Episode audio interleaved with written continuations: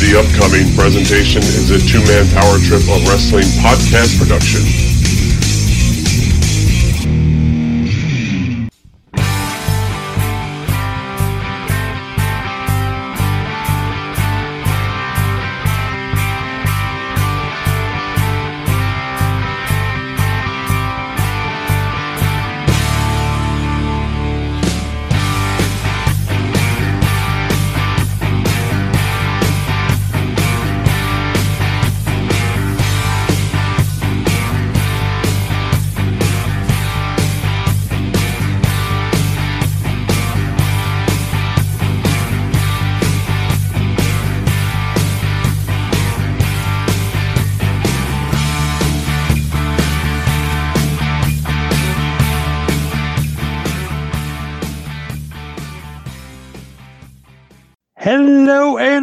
Welcome to the Business of the Business podcast. This is episode number seven. I am JP John Paz from the Two Man Power Trip of Wrestling, and of course, I am joined by my co-host, Mr. Trump Mania, Lavie Margolin. Lavie, how you doing today, sir? I'm doing great, and I'm so uh, excited to have our first guest on the Business of the Business podcast. Yes, this is going to be a great one. This is some kind of late breaking news, so to speak. We got some great stuff lined up. We'll talk all about the business. But Lavie, first, intro in our guest. Who do we got coming on today? Yes, so we have Matt Jones, who is a lawyer. He is a successful entrepreneur. Um, having overseen for many years a Kentucky sports radio network, and he is also a new co-owner or investor in Ohio Valley Wrestling, OVW Wrestling, the long beloved uh, Louisville organization that's been around since 1993. Well, hello there. Uh, thank you all. The only thing I'll uh, will say is I'm not a lawyer anymore. I got out of that racket, and so uh, was a lawyer for a long time. But I do um, I do sports in Kentucky. Uh, I've written a book about Mitch McConnell, which is what most wrestling promoters usually do, and uh, now try, trying to get into the the wrestling business. So it's uh, we're, I'm very excited. Yes, and that book title, I, I've written several books myself. I've never been that clever. That book title is great. Yeah, it's called Mitch Please, uh, which is which that's a good story. That my Simon and Schuster, who is the publisher, they they wanted to name the book Teenage Mutant Senate Turtle, and I was like, I'm not calling a book. and Simon and Schuster said, Well, you got to come up with another title and you have like 30 minutes. And so my co-author and I just talked and we were like, Mitch, please. And it ended up working out. See, and I'm not sure if you're going to be involved in the creative side at all with OVW, but that shows the sophistication, right? Like WWF during the struggling years, they would go with that like Teenage Mutant Ninja Turtle thing, but like when they were really on their game during the Attitude Era or maybe like peak uh, Hulk Hogan, they would. I mean, they might not have used a title like that, but but they would be more like on point with that. So that that's a really good distinction. Yeah, that's a good point. You know, the my view is if you have to explain the joke or if it's too many words, you lose. And so if you can make the brevity work, that's what we tried to do. But you know, oh, I, I live here in Louisville, and Ohio Valley Wrestling um, was something when I when I finished law school, it was kind of at its peak of, of popularity when it was partnered with uh, the WWE and getting a chance to sort of get involved now. I, I couldn't be more excited. Yeah, uh, John, I, I don't know if you used to do this as well, but um, I used to order the tapes because, of course, at that time at least, OVW um, didn't reach as far with its television, right? Didn't have an affiliate in New York, but um, you'd get a tape and it would have eight weeks worth of content and be awesome. You'd see the prototype, of course, who's John Cena. Um, you'd have uh, Batista, Randy Orton, and um, you know some of the local guys were great too and i'm surprised some of them uh, didn't break out more but it was a really fun time for the promotion. It really was and coincidentally when i moved to louisville after law school i lived in an apartment complex and in that apartment complex were all the ovw wrestlers. They had rented it out and i was literally in the same building with all of them. So i was in the building living there at the same time uh, randy orton cm punk Kelly Kelly was there, lived right across the hall from me. And at the time, it was so weird because, you know, you didn't know these people were going to be stars. at the time. And then you look back and go, wow, that was a very talented apartment complex that I was in for a while.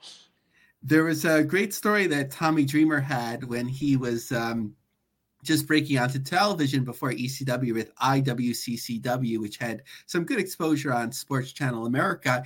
And uh, he had a job as a pizza delivery guy. And he said once he was delivering a pizza, and the guy was watching the wrestling show. And he said, That's you. And he said, No, it's not. He said, That's you. No, it's not. And he said, I had to work really, really hard to convince him it wasn't me. That's actually really, well, you know, it's weird. Here in Louisville, you can actually get used to just seeing the wrestlers uh, in their other jobs, and and that's you know that's that's kind of a unique thing to living here. But the organization, you know, Al Snow is is still Al Snow has been r- basically booking and running it for the last three or four years. He's worked with the company for a long time, but he's kind of been the head uh, head talent of that for a while, and he does such an amazing job. And even just in the couple months we've been kind of around, just watching him has has educated me quite a bit uh, on the business on the other side, and he's been he's great. And now we just want to be able to give the company the resources and hopefully the marketing capability to bring it to another level of success back to kind of where where it was at its peak. So that really speaks to one of the questions that I had, uh, which you've somewhat answered already in terms of Al Snow continuing to run the day to day. But sort of as an investor, as an owner, sometimes it's hard to resist kind of jumping in when you see something. So, sort of, you know, is there sort of a, a plan in your mind that you know you kind of like review things at, at certain time periods or sort of when you're at a show you know as as opportunity allows afterwards you speak to al and talk talk about what you guys think worked or didn't work or it'll sort of develop as it goes? I think it'll develop as it goes. I mean, I, I don't have plans. I'm an entertainer, so I do a radio show every day. I used to host a television show, and so I, I I'm big on entertainment. But I also think it's very important when you manage a business because I, I sort of have gone at this in two paths. I have the entertainment part where I'm the host and all that, and then I created the Kentucky Sports Radio website and business, and that was where we had a lot of success. And I think it's very important to understand the two different facets, right? So when it comes to entertainment, I, I have some knowledge base in that in general, but in terms of in wrestling, I'm not in the ballpark of what Al knows, and so I'm going to defer to Al in the short term completely and in the long term probably 95% because he knows you know this is his life and and it's not mine um you know we had a we had a our nightmare rumble on saturday and you know i was watching it and sitting there watching i thought it was a great show and there'd be one or two things that i would say well maybe i would have done this or that but you know i also i think it's very important when you own a business to know what you don't know and to defer to the people that are experts. And Al is our is the expert. And so I'm not going to be stupid enough to come in and say, all right, Al, you need to do this, that, and the other. Um, the one thing I do have some knowledge about is how to reach the state of Kentucky, where of course we're based. And so I do think maybe some of that in terms yes, of trying, I'm sorry. some of that trying to reach Kentucky specific things, I can be of a little help. But in general, I know enough to know that Al's the expert. Say that uh, to note, which I'm sure you already have already, that if it's not the most popular video that OVW has uploaded, it was the second, at least as of yesterday. So there are 16,000 views on YouTube, and I saw about 14,000 through how it was streamed on Twitter. So, um, so it's already showing, uh, you know, a real good interest.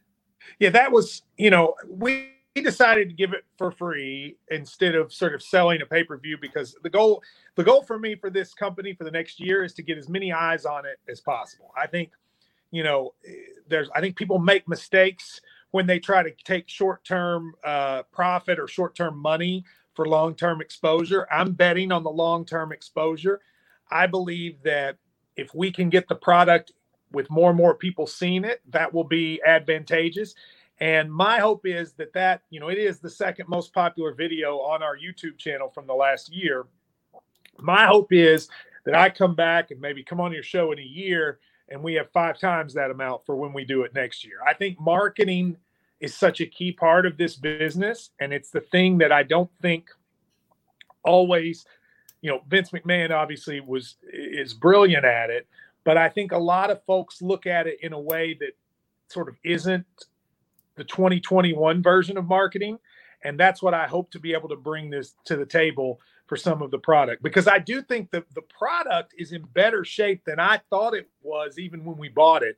As seen by, I think if people watch that Rumble, I think they'll be very entertained.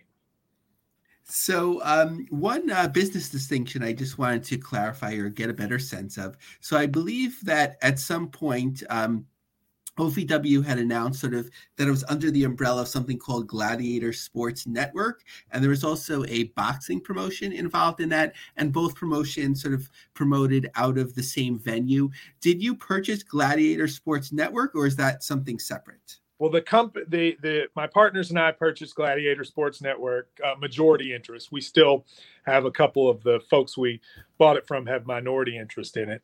But yes, the Gladiator Sports Network it, it, it, has a lot of facets, but to be quite frank with you, the focus is going to be on the wrestling side and then the school, the uh, Al Snow Academy. I, the boxing side is part of it, but I don't think we have a lot of plans of doing much with that in the short term. Great. So, uh, taking a, a, couple of steps back, you had mentioned you had moved to Louisville at, at some point. Where did you grow up? I grew up in the mountains of eastern Kentucky, uh, in in Bell County, which is I guess for people who aren't from the area, you might know it best. Cumberland Gap, which was where Daniel Boone crossed uh, into into this part of the the country, is that's where it's where I'm from. And then I went to law school. I went to college at a school called Transylvania Law School at Duke. Uh, I was a lawyer for about five or six years, and then started my website and radio show, and then sort of stopped doing law and kind of got to this point. So, were you a wrestling fan growing up? I was a huge, yeah, huge. I was, you know, when, when I was growing up, I was watching like everybody the WWF at the time. Uh, NWA, I, I didn't quite get like I started when I was like 10, 11. So I ended up with WCW. There was still Smoky Mountain Wrestling on local TV down there, and I would watch that. But I was a big fan. And then I was in college during the Attitude Era, and I I lived on a fraternity hall that every Monday night everybody got in a room and watched it, and it was, you know, that that was when it was at sort of its peak, as you know, and we. It was. I, I am sure this isn't the case in dude was watch wrestling, and so I was a big part of it. So, um, Smoky Mountain, I, I love uh, to hear about that. Was there any uh, particular angles that uh, that stood out to you, or that you remember from the local TV? No, that I don't remember a ton from the local TV. I actually would I would watch it solely to, to when it would come to the area, so it would come to Hazard, and I would go go to the shows. And I have very little memory of specific wrestlers at the time, but I do remember the fact what I was always fascinated with was the crowd.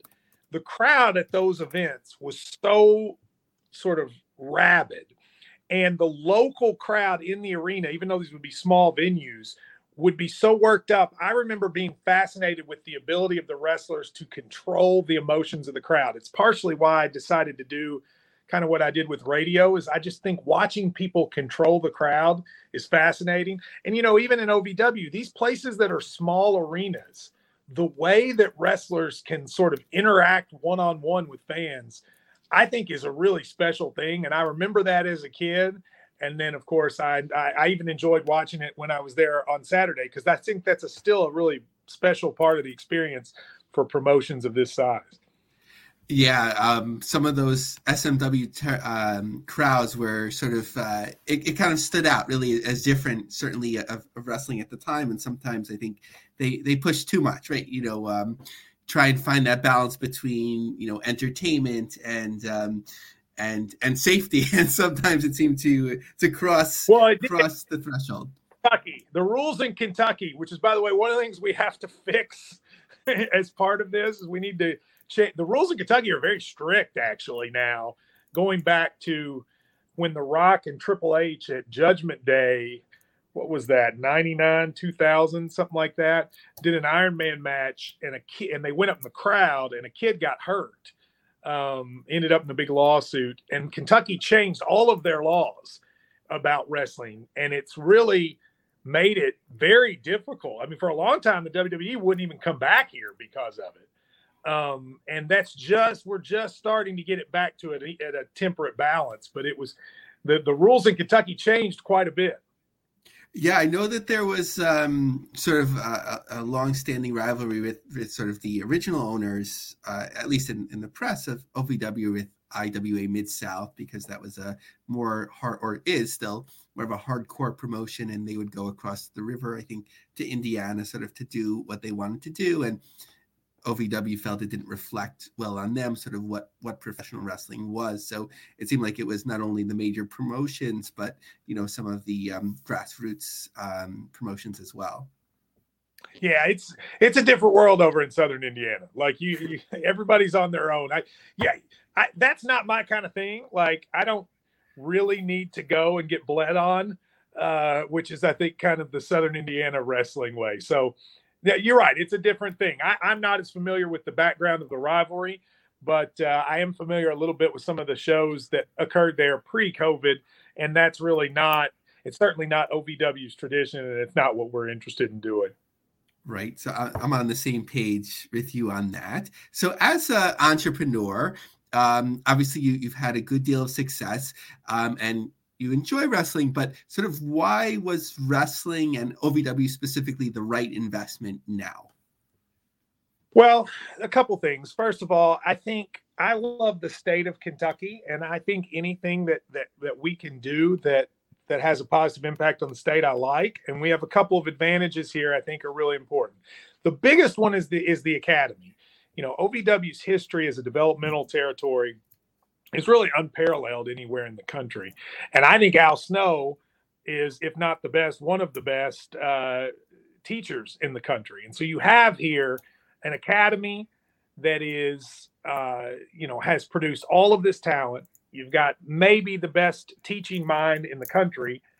There's no reason this this academy shouldn't be the top place in America to learn to wrestle, and it needs basically a business structure change. That's what it needs. Everything else is in place. And when we saw that, and we saw that, hey, with a little investment and a little sort of organization, this can be, we can make Louisville, Kentucky the number one place to come to learn to be a wrestler again. And we also have, we are licensed by the state of Kentucky as a trade school.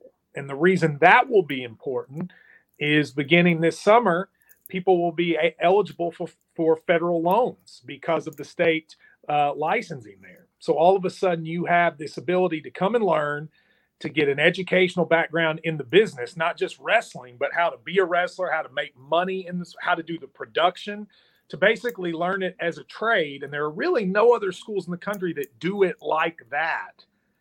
And I think people who come to the academy will not only learn to be a wrestler, but will learn to be in the wrestling business.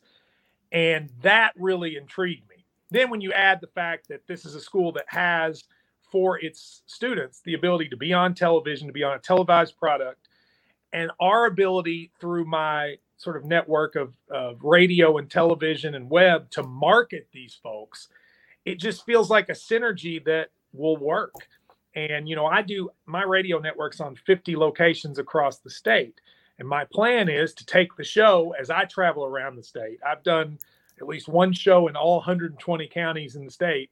And my plan is to take the organization with me when we when we do when we go places and to bring it around the state. So I just think it all works together to make what can be a very successful business. Great. So um, like you were saying with your success in, in distributing radio, as you've noticed, um, listening to some of our shows, I'm definitely a syndication or distribution geek. Um, so I know OVW is, you know, especially for promotion of its size up to this point, it's fairly well distributed. You have local television on WBNA 21, you're on Youtoo America, um, Game Plus Network, and other digital platforms as well. But um, in the way that you've distributed um, your radio programming, do you think that there's a similar opportunity uh, with television? Yes. I mean, my you know, we have a very good partner here in Louisville with WBNA and has been for a long time. But I, I there's no reason this should that that uh, OVW shouldn't be on in every major television outlet in Kentucky. And I think, in my opinion, I see Indiana from Indianapolis South, uh, Ohio from Columbus South, West Virginia, East Tennessee to Knoxville, and all of Kentucky as being a market that there is no reason we can't in the next couple of years be on in all of those places. I think we hope to be able to announce some more local TV deals in Kentucky soon. The good thing about my radio and television background is I have relationships with these TV channels in all of these places. Um, and then nationally, you know, we do have exposure on a lot of different platforms, but to be quite frank with you, I want to get it to more easily accessible platforms. Um, you know, I host a weekly radio show nationally on ESPN Radio. Um, I plan on using that to talk about this at various points.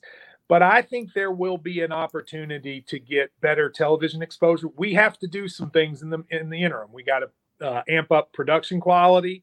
Um, we need to probably expand our roster a little bit, and we plan on doing all those things as well. But uh, you know, I, we have I've got big dreams for this, and I think there is a path to it. And I think we're looking forward to trying to, to start moving in that direction.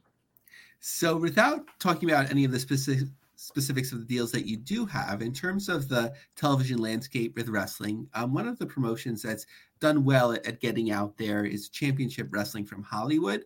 Um, they've mm-hmm. gotten on in some major markets on um, broadcast television by um, having the program be ultra local, um, having it be uh, Houston Wrestling Presents or Memphis Wrestling Presents, what do you feel would be sort of the best paths to distribution? Would it be um, branding it even at a more granular level or um, uh, co promotions? How, how would that work best?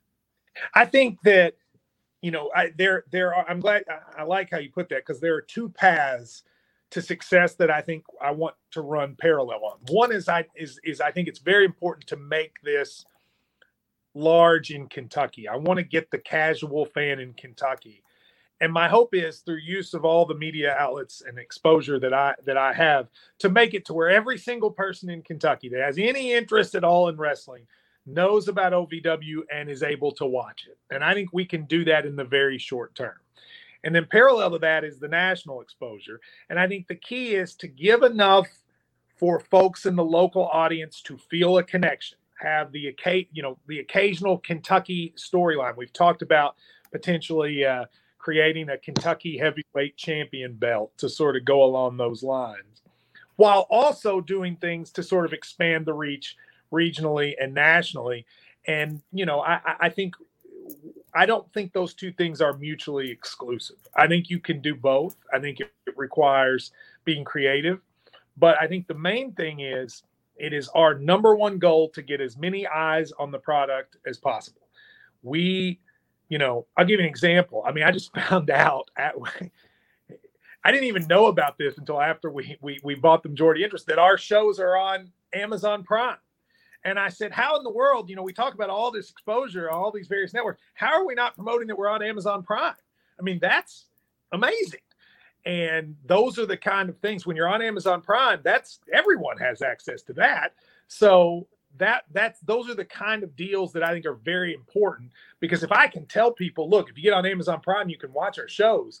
That is as important as any outlet you could possibly be on. And that's going to be kind of but it was it was it was actually a, a deal that I don't think people even in the company knew they had totally. So that's what we have to to have to continue to promote and expand. So one of the um, articles, uh, and there were several, of course, locally and um, nationally, especially with the wrestling press, but locally, um, one of the articles was especially informative, and um, it talked about uh, potential change of venue, um, moving out of the Davis Arena. Sort of, what do you imagine being the ideal venue at this point for OVW? Well, I mean, the Davis Arena is is a little small for what we want to do. I mean, I, it's it's it's not so much small, and it's it, it holds about 400 450 people, which I actually think is a good size but just there's not much backstage area. There's not as much area as I would like for the training, for the school, for a classroom. So we're just looking at a building that's maybe in a better location. The Davis Arena is in kind of a industrial area and a lot of the zoning restrictions don't allow us to put signs and things that would be very good up. So we're looking for maybe a, a more well trafficked area to uh, to go. And and the pro mean this isn't good for the economy, but it's also a fact because of the sort of decline in the last decade for commercial real estate, especially retail, and then how it's really been devastated in the last year. There are a lot of, you know, former grocery stores or department stores or things that are open and available. And we think if we can find the right one, we can sort of create the atmosphere we want in a place that's a little better size than where we are now. Cool. So, post COVID, of course, um, live events has sort of seemed to be more off the radar for some of the bigger promotions, and that's what's what it's expected to be sort of going forward. Do you think that there is still the opportunity to do regular touring, potentially a loop for the promotion? Yes, definitely. I mean, I think the fact that WWE especially has backed off a lot of the the, the touring is a huge opportunity. I mean, that you know, most people that are wrestling fans at some point a big part of their fandom was going to a show live. And what I have found is so for guys like us that love wrestling, the TV product keeps our attention when it's good. But there's a whole huge segment of people that aren't going to watch it every week but that occasionally would like to go because it's fun, right? It's a fun experience. And that's my goal. I mean, so I do a daily University of Kentucky sports show, but I always say my my core audience is not the hardcore fans that live and die with every Kentucky basketball play. What I'm doing is trying to get the fans who like it but aren't obsessed with it and just want something to listen to that's entertaining. I feel the same way about wrestling. I mean, I think too much, this is just my opinion and I could be wrong, but I think a lot of independent and smaller promotions, they are hyper targeted at the wrestling fanatic.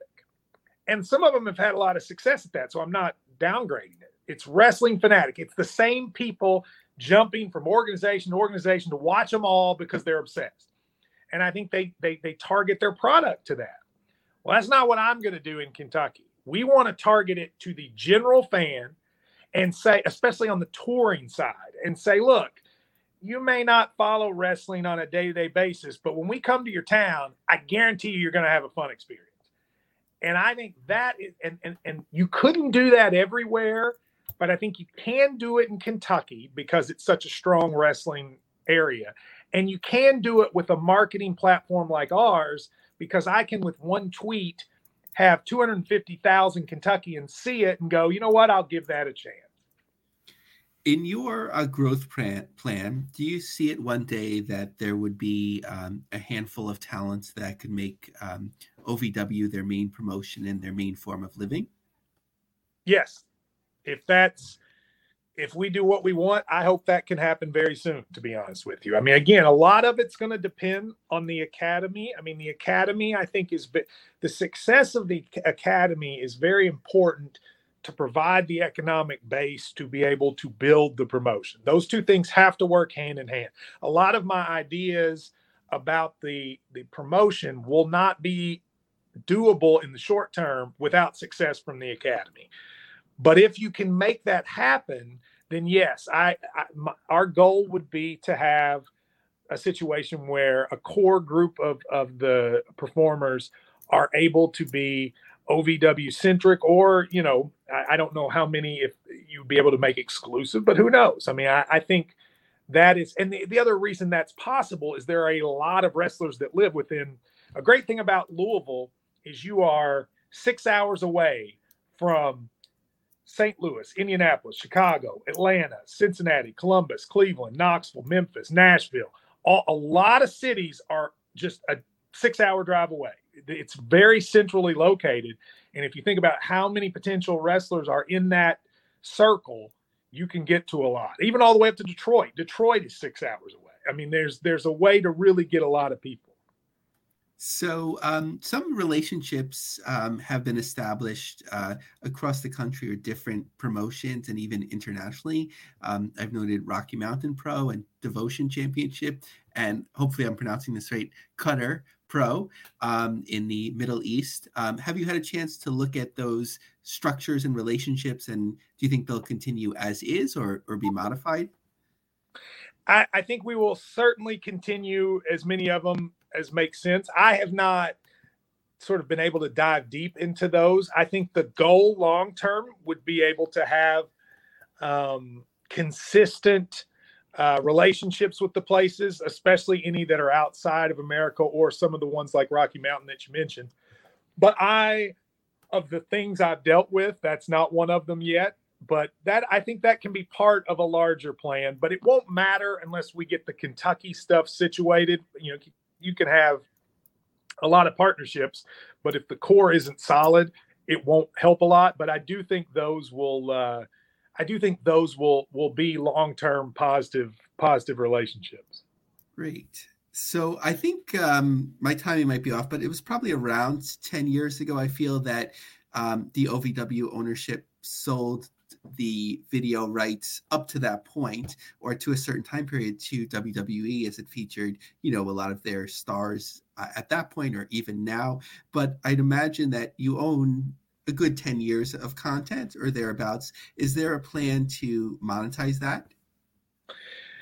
Yes, I don't know. I mean, our hope is within the next six months we have a uh, plat an app streaming platform. We have one now, but we have one that is is of a higher quality. That's the goal. That's one of our initial uh, investments.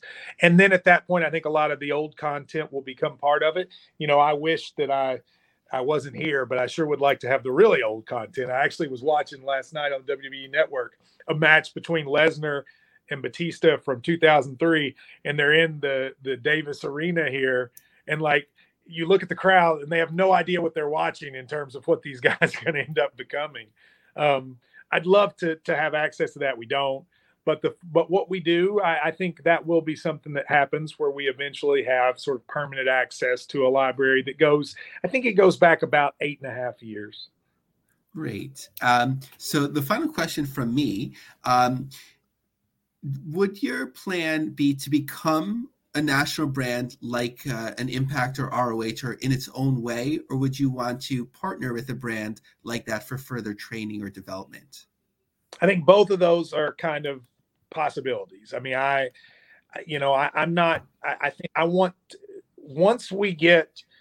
I mean, in terms of teaching, the academy is already doing that and doing a good job. Once we get the business where I would like it to be for that, and we get the platform in Kentucky the way I would like it, then I think we see. I mean, there might be a situation where uh, a partnership makes sense. There might be a situation where we continue to expand. But I, I think the sky is the limit. You know, I, I listened to your all's very first episode, and you were talking about sort of the landscape of wrestling, and you did tiers, and I thought your tiers were very good because you said, you know, you have WWE, AEW. Then you have a tier that has Ring of Honor, Impact, Championship Wrestling, Major League Wrestling. And then that next one, you kind of put OVW. And I think that's correct. I mean, I don't think OVW is on the tier with those Impact, et cetera. And I don't really think it's necessarily on a tier below that with a lot of other places.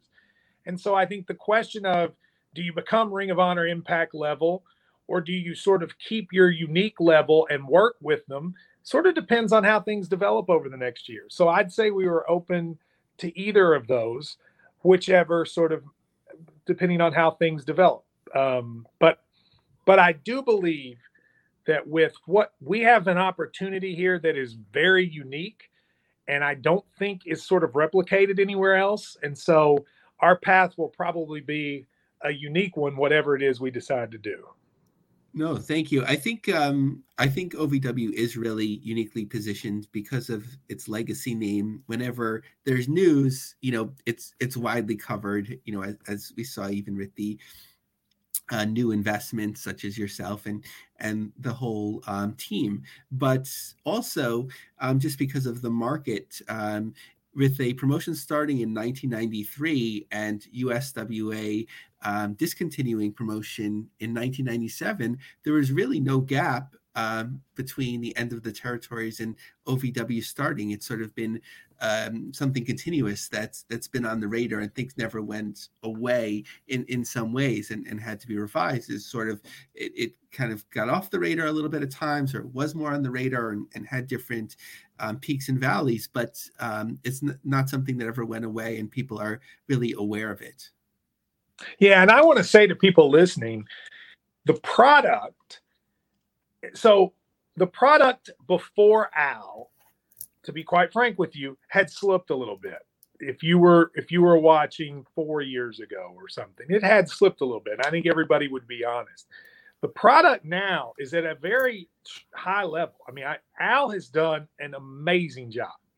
And I think if people watch it, like if you were to go and watch the Rumble we did and watch the Rumble match, I think people, no matter what level of wrestling fan you are, you would be entertained. And that is Al, that is that is all Al Snow. He has done all that. And he has made it to where he has given us the base to be able to build. I don't know that this could have worked four years ago if we had invested what our goals are. But Al has made it to where it can. And that's what I think gives us the base to try to kind of go where we want. Great. Thank you. Um, John? I was just kind of curious with OVW and where it was as far as a WWE developmental league. You know how NXT right now has, has said that they're going to do NXT Junior so to speak. It was going to be an, an, an NXT for NXT. So they were going to have you know guys that weren't quite ready for TV. They're going to get them ready for TV, and then they're going to bring them on up. Would you ever consider working with WB or NXT or, or NXT quote unquote NXT Light? Um, as far as like helping them get the guys ready and maybe use you guys as a feeder again? I don't think we would say no to any of those conversations. Of course, I mean, look, the, the there is a our we believe that this is the best place to to learn to develop wrestlers from the ground up.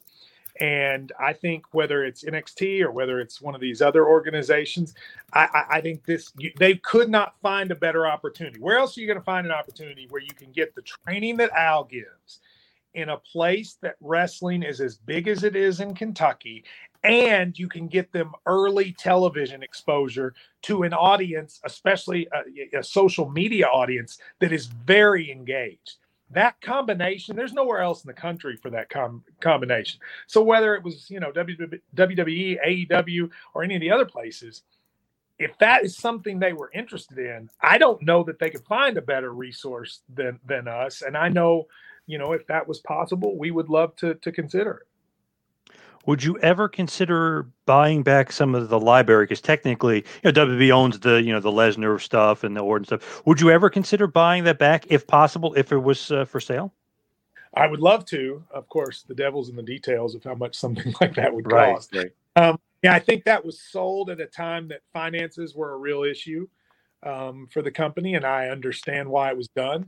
But listen, if I if I could snap my fingers and have the whole library. I think that would be a huge resource to be able to get a foothold with a fan and say, look, you just, you know, they could sample our product while seeing the product from back in the day.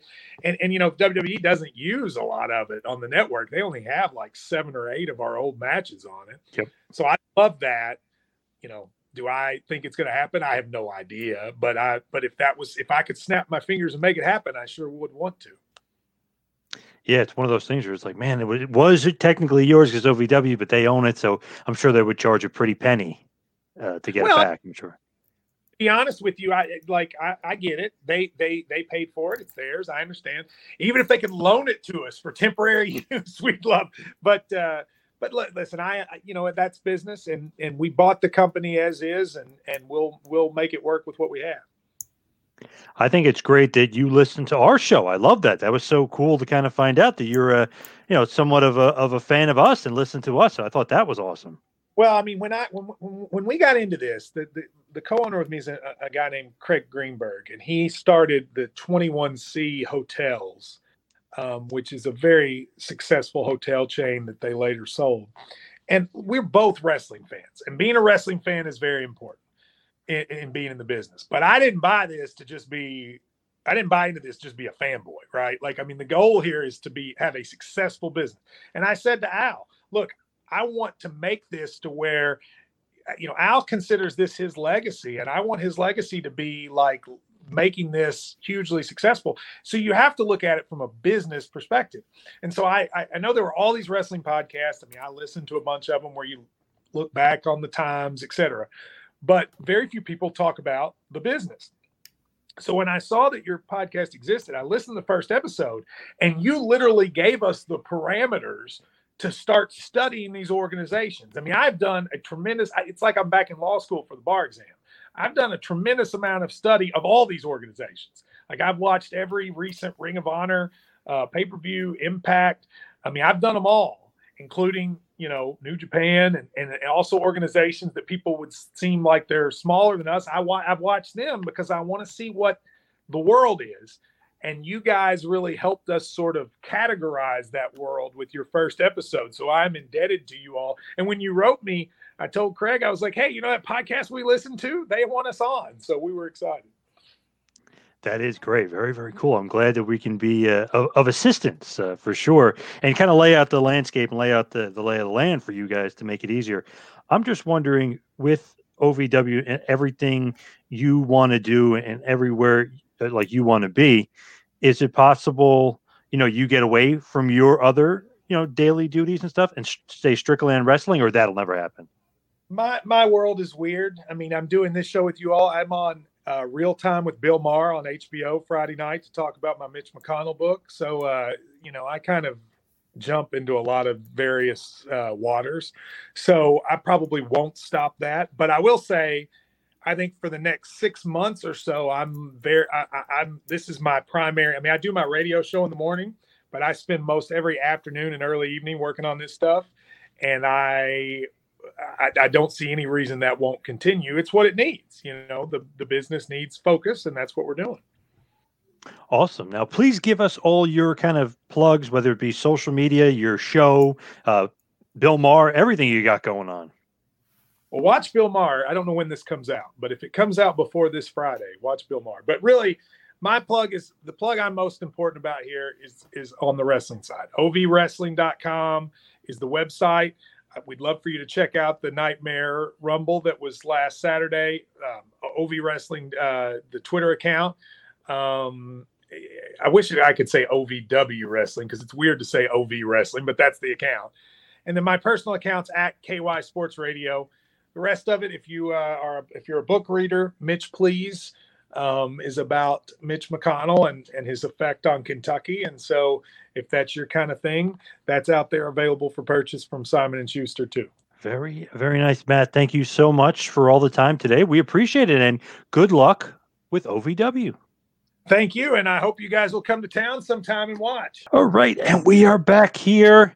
Great interview with Matt Jones, Great stuff. Lavie, where do you want to head from here? I feel like we got a bunch of kind of topics to cover. I know OVW and its new investors was just covered by Matt, being that he's one of them. But, you know, we got the rise of AVOD and free streaming platforms, uh, leading to higher rights deals for the big pro wrestling places.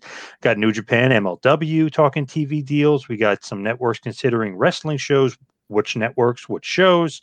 We welcome Christine Lubrano, WWE's new Senior VP of Creative Writing Services, to the WWE world. And of course, New Japan comes to India. Was it already there? And of course, we talked about OVW already. So, where do you want to go? Where do, where were you headed next? So, my brain is focused on news that broke um, just this morning as we're filming or, or taping. Um, Michelle Wilson and George Barrios formed a company. Whoa.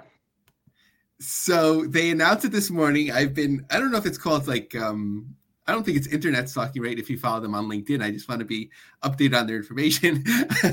but I've been very curious because I wanted to know where each one of them would land. So I followed right. them on LinkedIn and I want to hear the business news. So they are not separate again, they formed a company together. It's called Isos Capital Management, and they are going to be looking into investment opportunities in the media and the sports world. That is great. Is that a uh, dangerous combination? Those two together obviously had uh, a lot of success and a lot of money made for the WWE. Is that a great team up? So I don't know if they're going to be looking into th- other things that sort of combine it, like WWE, but sort of they'll be able to raise capital, I guess, from whatever investors or contacts that they have, and they'll be looking for opportunities to put their money into sports or media. Obviously, they have a lot of institutional knowledge of things like. Um, video on demand, streaming platforms. They're both very passionate about those. So that's where I imagine they would be. But I don't think this would happen, but can you imagine how much knowledge they have of the modern WWE if they wanted to invest in something like AEW and become active partners. Interesting. I wonder what they're uh, what they're kind of up to and what Isos capital management is, is going to be doing. Yeah, so, and it was announced um, nearly to a year, I believe, since they both left. So I'm wondering if there was like a year like non-compete or waiting period where they would get their full bonuses or monies.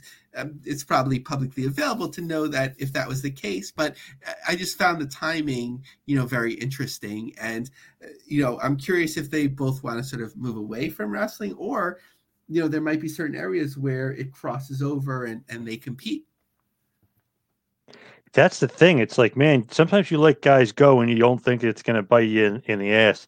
But let's just say, you know, you you know the obvious ones. You know, you let Hogan go, he bites you in the ass. You let Savage go, bites you in the asshole. Nash. I mean, there's certain people you kind of let go, or eh, for various different reasons. But for Barrios and Wilson, I was like, oh, I guess they'll probably go into some other field and you know make money. Could be you know EA Sports or you know wherever they end up. But wow, this could could be a kind of thing where it's maybe going to end up biting them in the ass. I didn't think it would, but maybe it could with those two. So I'm going to read from a portion of the press release. The Isos co-founders plan to invest in businesses that fit their thesis of mega trends shaping the industry and provide value creation through brand growth, digital transformation, and globalization. ISOS will target early, growth, and late stage media, entertainment, and sports companies and will consider a variety of investment vehicles. You know what that makes me think about? And again, this is speculation, just as we were doing the M&A last week. If they believe so much in the WWE brand and its potential to grow, they could probably get together a team of investors and make a private bid. Oh, wow. That would be something else. That would be uh, game changing. But uh, yeah, I could uh, I could see that actually. Yeah, that's crazy. They'd be like, uh, "Sure, Vince, the family will be fine." And then the first week on the job, Stephanie, I'm sorry, it's not working out. Yeah, so it'll be a lot of fun. Man, I, that's a, a, a, shocker. Just just as far as like those two are still working together. I mean, I guess they had a good relationship from working at the WWE you know, all another thing is usually when those corporate types kind of end up working together and then they break off or leave the company for whatever reason, you don't usually hear a lot of them like, oh, hey, you know, uh, whoever is working with whoever, like this person is, is, you know, was like the, you know, the VP of marketing or something. Oh, yeah. And they're teaming up with this person, whatever. It just to me was like, wow, those two are actually a tag team. Like, didn't think that they had that kind of relationship. Don't know them or anything, but that's just uh, one of those things where it's like they must have seen a lot of value in each other.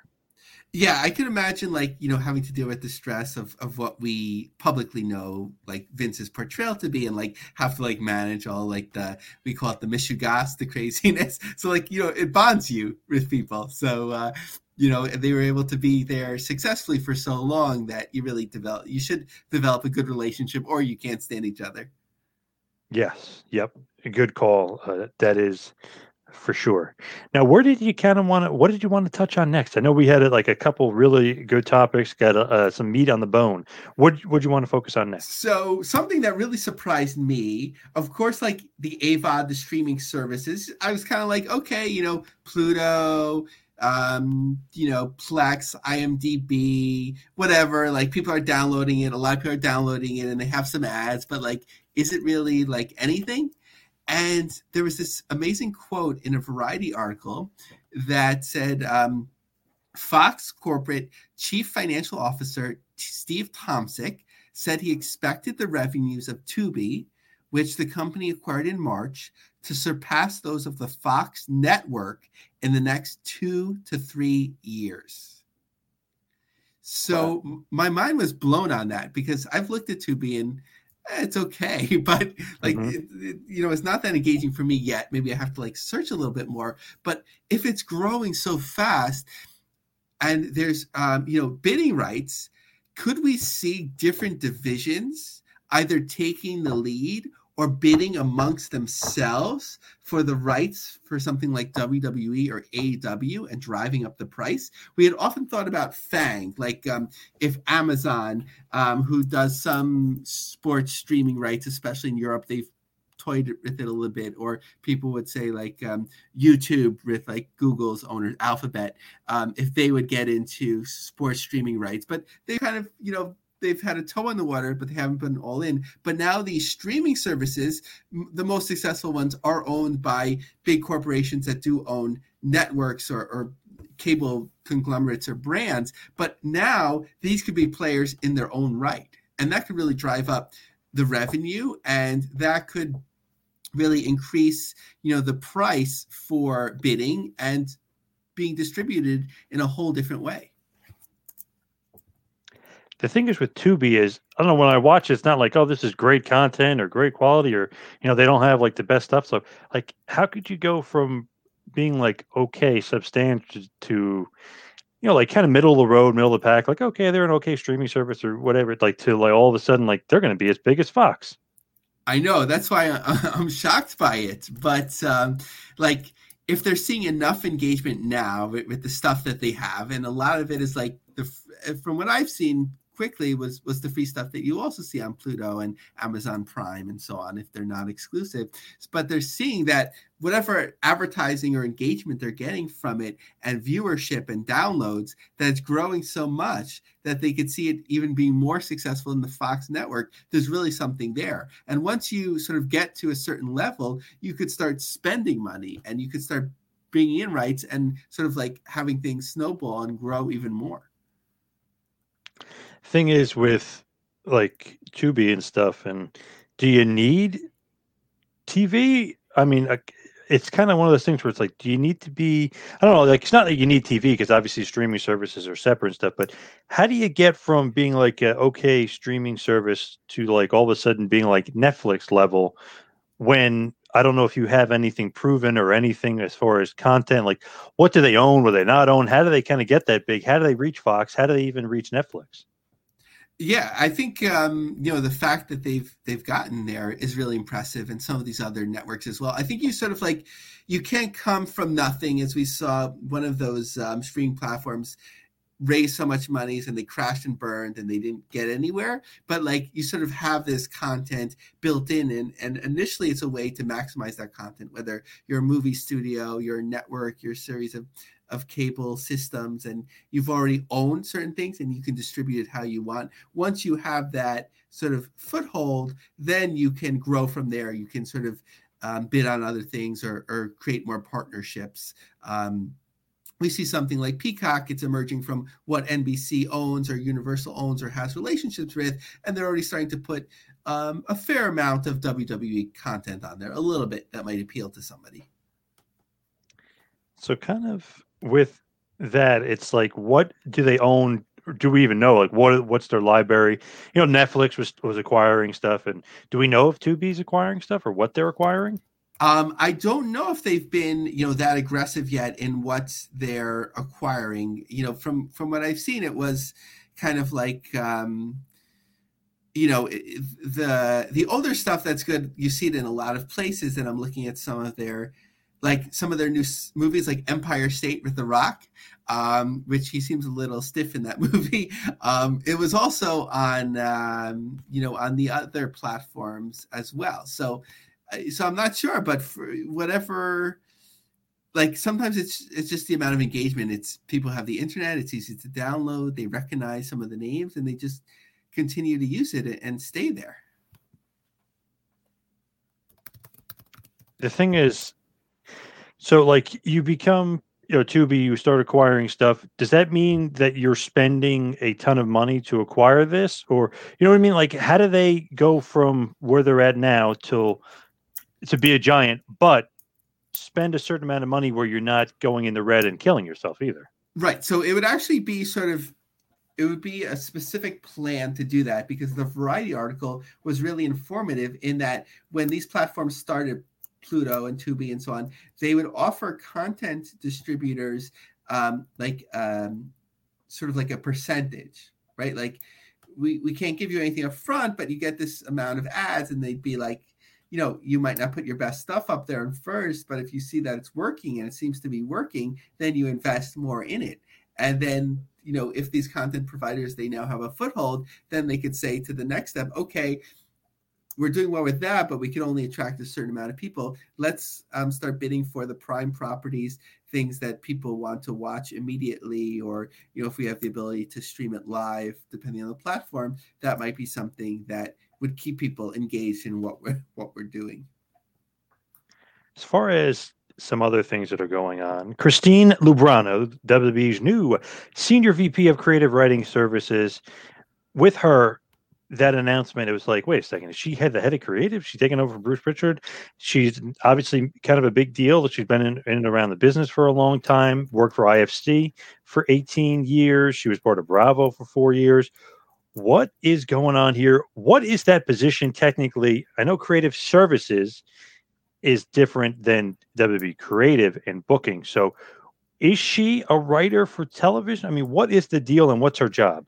Right. So that's a good question. It's not exactly clear yet, but the, the way that I imagine it is that with the new executives under Vince, that it's being more like more of a formalized process. Like for a number of years, it was sort of like you bring in writers from Hollywood. Oh, you wrote for a soap opera for a year, it didn't go well. Come on over. Um, you're legitimate. Um, but and instead of having like you know, I'm sure Stephanie isn't losing any power, but instead of Stephanie sort of like overseeing the writers and sort of like the operational flow of their work and structures and planning.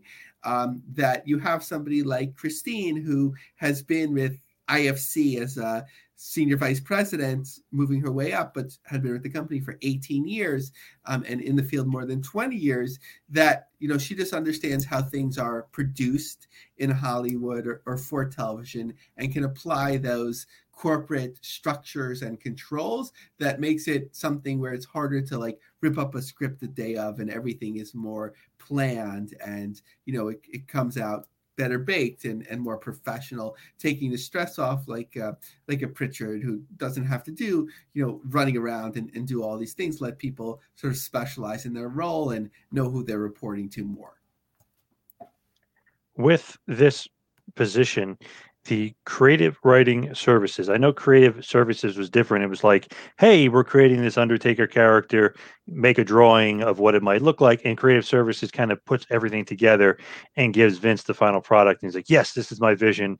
Let's go with it. Like it's not necessarily Pat Patterson booking the show. It, it's kind of like the the whole creative bold into one, rolled into the characters.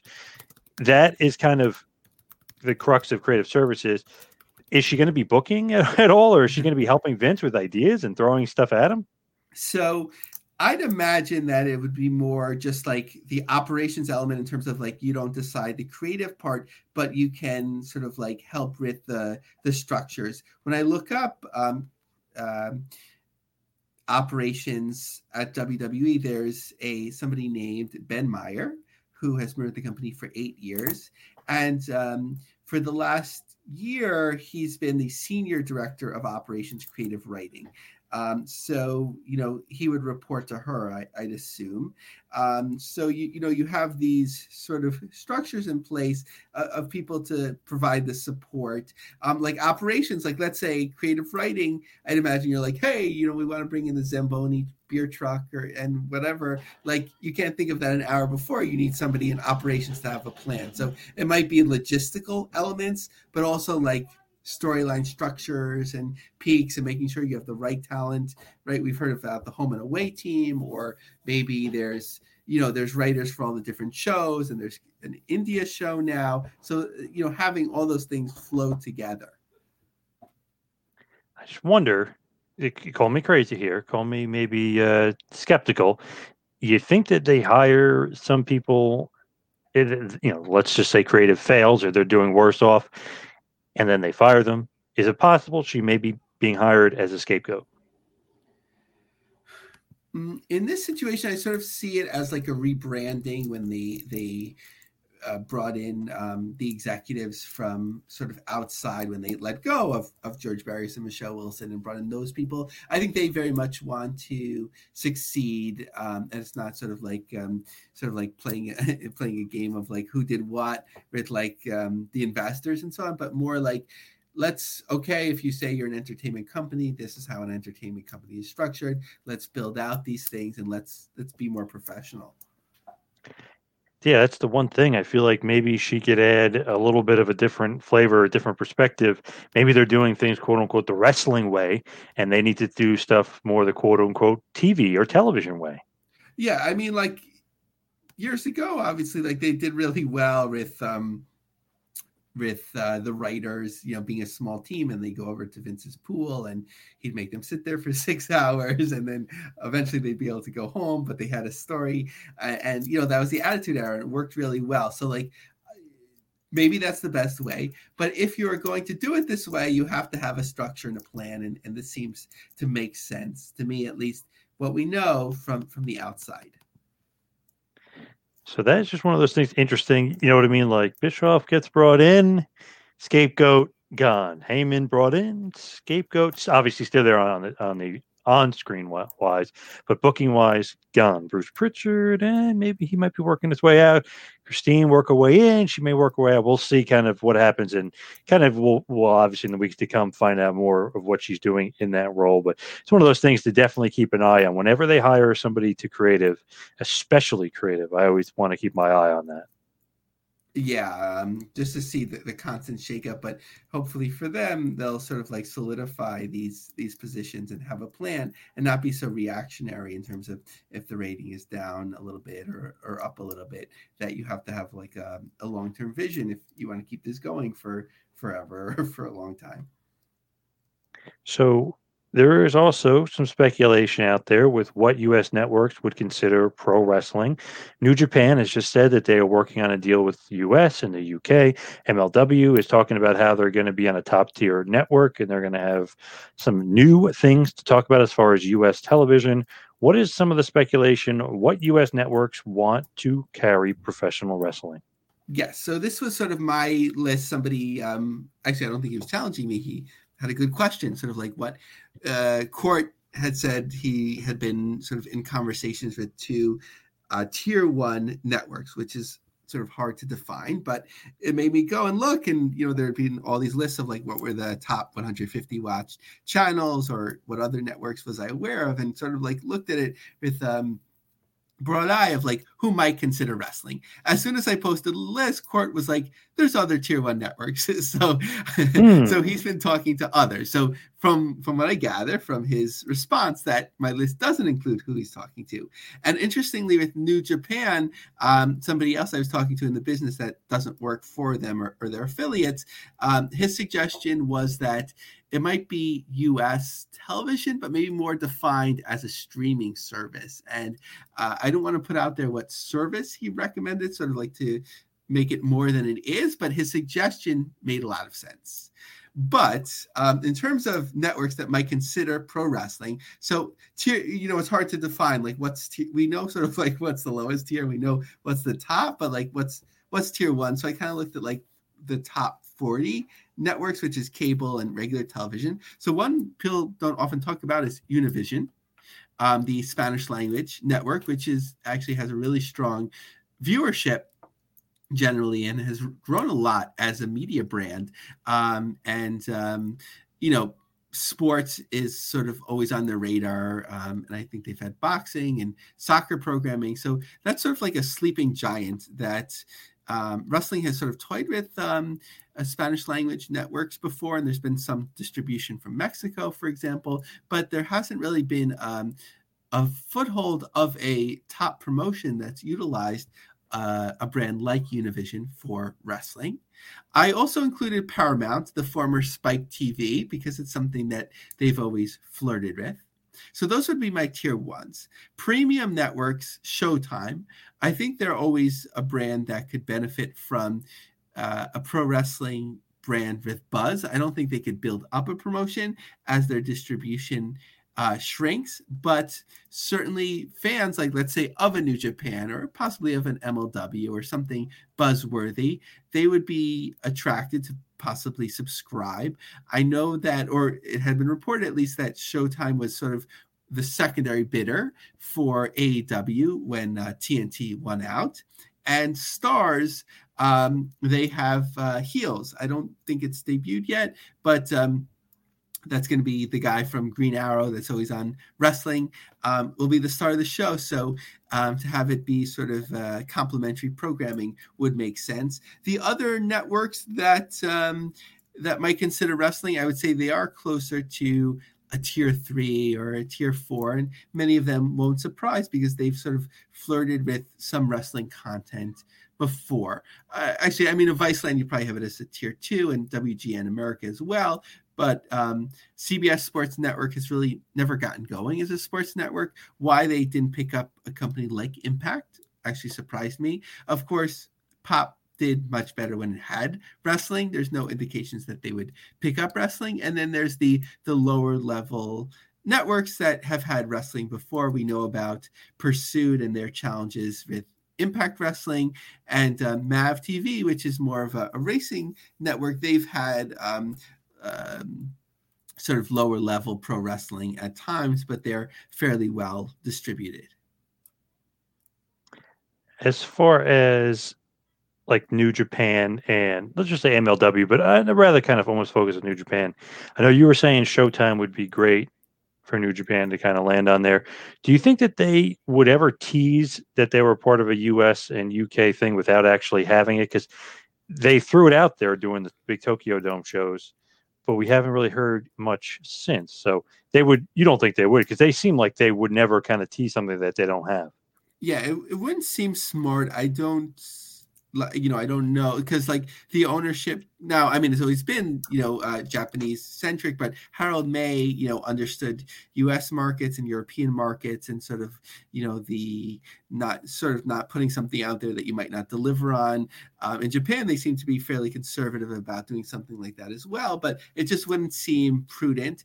Like sort of as Dave Meltzer is reporting that they were very close to a deal, so maybe they were excited to share that. But you know, having done some uh, or a media deal before that was obviously of a lower, uh, much lower profile. It just took forever to go from the lawyers back and forth. So maybe they thought they were really close and they were ready to announce it soon. But hopefully um, they come across with something like that because you don't want to tease something like that and then not deliver. Yeah. Absolutely. Speaking of New Japan, what's going on in Eurosport in India with them? Are they uh, in? Have they always been in? What's up with that? Yeah, so um, it's a little confusing to me because from from what I understand, Discovery owned Eurosport, which I'm not sure if they acquired that brand name or they've always had it, um, but um, they used to be called D Sport, and D Sport has hosted a lot of pro wrestling before. Not only New Japan, which I thought aired up to this time, but they've had uh, Ring of Honor and um, and other wrestling leagues as well. I think um, when there was World of Sport revival, I think it was on D Sport as well. So whether it's just a rebranding or it's returning in a higher profile is still a little bit confusing to me. All right, here's a question on TV distribution. Kind of a few questions rolled into one here, but this is great. I have a question, and the answer is not likely public, or maybe Lavie knows. But these promotions, like OVW or Championship Wrestling for Hollywood, that are on, um, I guess it's YouTube, America, and then it says in America, and obstinately available in millions of homes. Do they get paid YTA? If not, what is their revenue stream?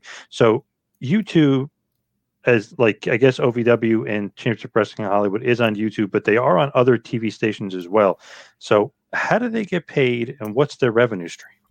Sorry, so it's a little bit confusing, and uh, and we should blame Youtoo America for their brand because it, it does sound like YouTube, and they did yeah they did yeah exactly. Yeah. YouTube. So Youtoo America or YTA is a um, it's a network that's mostly distributed over digital tiers, um, the Diginets, or on um, you know smaller uh, broadcast uh, affiliates or networks. So, for example, um, if you have a um, uh, a low power television station or, or, class A television station that's digital now and you're looking for content, you might reach out to Youtoo America and they'll program your whole station for you, or maybe you'll pay them for six or 12 hours out of the day to have their programming.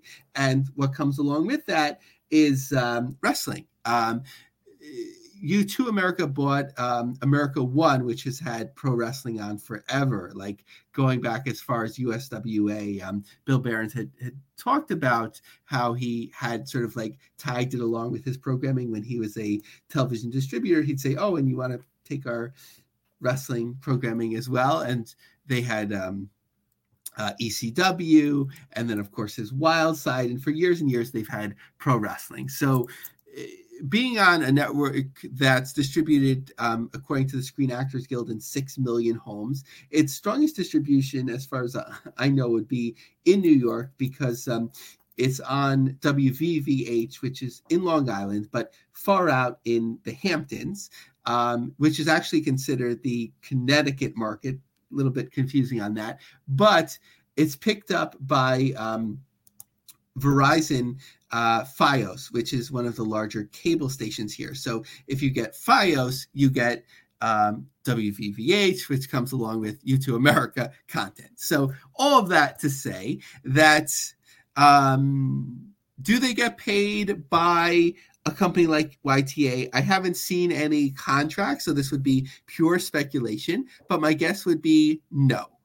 And based upon that, no, how does anyone, how do they make money? So usually you're given some hours that are your, not hours, some uh, seconds that are your own to use. So, you know, something like uh, two 30 second spots that run during the hour. And then you can do that with that what you will. Sometimes a, a wrestling promotion can sell that on their own, sort of like as a, a national buy, or it might be harder for them to do that. Like um, as you imagine those ECW tapes, right? Like the night they dance atop the arena, right? Like that might lead to more money for you if people buy those um, tapes at the time or now DVDs or t-shirts, then selling an ad for a low rate. The challenge is that you can't really meter these times in a lot of the markets, so you don't know how many people are watching. What often happens with um, networks like this, where the rating is likely low and you don't know how people are watching, is you have direct response advertising. So,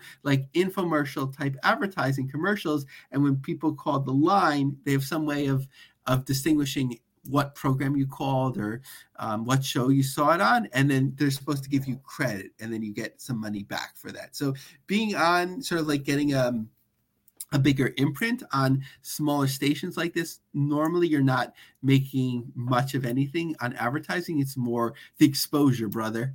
Um, but sometimes you can come up with some unique ways to to market your own products, which seems, if it's appealing, which seems like the best way to go, or make a small amount of advertising selling it directly or um, to a direct response company. And then he said, if they get commercial time or barter, how is a little promotion like that selling to advertisers in various markets like Wichita Falls or Dothan, Alabama? Right. So it's not, you know, if you're, let's say, distributed on 30 diginets, um, you probably don't have the time to then start like saying like okay which is the um, the best barbershop in wichita falls maybe they want to advertise you're probably seeking you know a national advertiser maybe something like um, pro wrestling t-shirt company or something like that where you think it would appeal or you're looking up who is a direct response media advertiser and trying to make a little bit of money that way. Normally people are just Mm, happy to get their product up there and they're sort of concentrating on other things and they're using it more to say like hey you know we're a bigger promotion than you think because we're on um, these various networks well said. And uh, a little bit of a tongue twister just confusion there. Youtoo America not youtube Youtoo America uh, yta you're right yeah, their idea at first was like um, user generated content where like people would make their own videos and then they would show it on TV. As you could imagine, uh, it probably wasn't that appealing, and then they started having to program it more. But they might still be doing that. And I love um, America One's old tagline, which they had purchased: "The one America's watching." yes, and as far as any other stories what else did you want to cover this week? I think we covered all the topics that we wanted to cover, right? Yeah, we're, we're good to go. We're golden. So, you know, yes. we're, we're maximizing the listeners' time. Not only did we have a very special guest, our first guest, but we covered the main stories of the week that were undercovered. Awesome. Love it. Loved having Matt on, especially how timely it is. He literally, they just bought OVW. So getting him on was very, very cool. And hearing what he wants to do with them is very cool. Now for some plugs. Check me out on Instagram and Twitter at Two Man Power Trip. Check out my website, tmptempire.com. Lavie, what do you got? So uh, my book, Trump Mania, we thought the mania was over, but you know, if you're following the news, it wasn't. And um, you know, look it up. Linda McMahon uh, helped to uh, fund um, some of the uh, the protests and and so on that, that went on in Washington during the electoral certification. That's not in the book, but if you want to learn about the story of how we led up to here, check out Trump Mania, Vince McMahon, WWE, and the making of America's 45th president on all Amazon platforms. But certainly for those with no interest in politics or want to focus on something else right now, um, follow me on Twitter, Lavie Marg, L A V I E M A R G, and um, we're always talking about the topics from the podcast on Twitter, sharing ideas and news, and often workshopping the ideas. So you can get ahead of things a little bit by following my Twitter. You'll you'll see some of the bigger stories, and then we talk about them more when we jump on the podcast. Now, Lavie, I know we're talking about Linda possibly funding those protests and those rallies in DC last week. We saw Jericho giving Trump a ton of money under Chris Jericho, under his real name, Chris Irvine. So that's an interesting thing. What do we got on tap for next week? Will we talk about any of that? I think we'll stay away from that. that mostly. Um, I think people should go check out Trump Mania. Maybe we'll have we'll have to talk about it. should we keep it going? But mm-hmm. um, yes, but um, you know, there's always something breaking, right? We thought we had our stories, and then uh, George Barrios and Michelle Wilson they start posting on LinkedIn and sharing a press release this morning, and then we had a, a main topic for the week. So who knows what's ahead? And we love to have your questions as well. Those those are always much appreciated, and as much as we can, we'll we'll try to answer them on air. Love it. Lavie, great to do this show with you every week. Thank you, everybody, for listening. Thank you for the questions. Thank you to Matt Jones, and thank you, everyone out there listening to us each and every week. We will see you right back here next week on the business of the business. See you next week, folks.